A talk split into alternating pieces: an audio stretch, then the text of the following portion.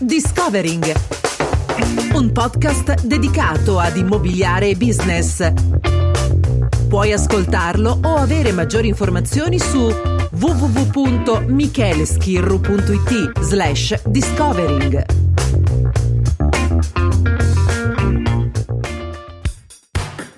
Come affittare una casa mobiliata? Innanzitutto perché decidi di fare una scelta di questo tipo? Suppongo insomma che magari voglia farlo con degli affitti brevi, Airbnb piuttosto che booking.com, eccetera eccetera eccetera. Ovviamente la mobilia diventa importantissima per offrire al potenziale cliente che soggiorna ecco in periodi molto brevi un uh, grado di comfort molto molto elevato, quindi vai dalla TV alle tutto quello che sono quindi gli arredi, allestimenti e complementi, perciò con una anche freschezza, quindi ti occupi di uh, fare continuamente il cambio delle lenzuola, la pulizia, eccetera, eccetera, eccetera. Qualora non lo faccia per un discorso di affitto breve, ma piuttosto per uh, un affitto, ecco, chiamiamolo normale, perché dovresti farlo? Ma fondamentalmente perché è comunque molto elevato il numero delle persone che affitta transitoriamente oppure lo fa con la prospettiva magari di comprare casa e perciò non vuole investire in dei complementi eh, d'arredo come anche mobili o quant'altro che poi dovrà eh, diciamo disfarsene, se ne dovrà disfare. Quindi ecco, la percentuale è comunque molto alta, parliamo di un 30-40% secondo le statistiche generali e perciò ecco ha senso magari investire in della mobilia che possa aiutarti a trovare del,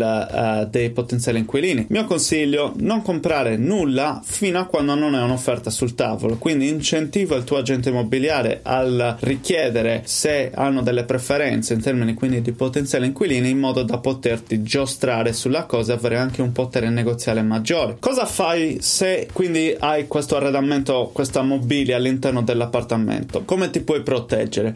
Non dimenticare che è senza dubbio consigliato, diciamo, andare a prendere un deposito cauzionale di almeno 6 settimane o anche 2 mesi se riesci, perché questo verrà utilizzato contro eventuali danni o dilapidazioni che potrai effettuare fare in relazione anche alla mobilia, non solo ecco, ai danni relativi a quello che sono i muri o non so, il sistema idraulico, eccetera, eccetera. Il modo per proteggerti fondamentalmente si chiama inventario. Si tratta fondamentalmente di un modello che una persona, quindi il tuo agente immobiliare, ma potrebbe essere anche uno specialista dedicato, prepara per andare a fare un dettagliato resoconto di quello che è la fornitura nell'immobile. Quindi va a citare da quante chiavi è lasciato nel le porte, a quanti immobili ci sono, esattamente stanza per stanza che cosa c'è al suo interno. Tutto ciò va anche ad includere eventuali imperfezioni che già sono esistenti nell'immobile, quindi ecco è un documento che va a proteggere te come proprietario di casa qualora ci siano dei danni e ripeto anche relativi alla mobilia e va a proteggere anche l'inquilino perché sa che comunque anche tu non andrai ecco a, a calpestarlo con delle dilapidazioni sul deposito tra virgolette qualcuno direbbe inventate. Quindi ecco, è un grande strumento di equilibrio che mette insieme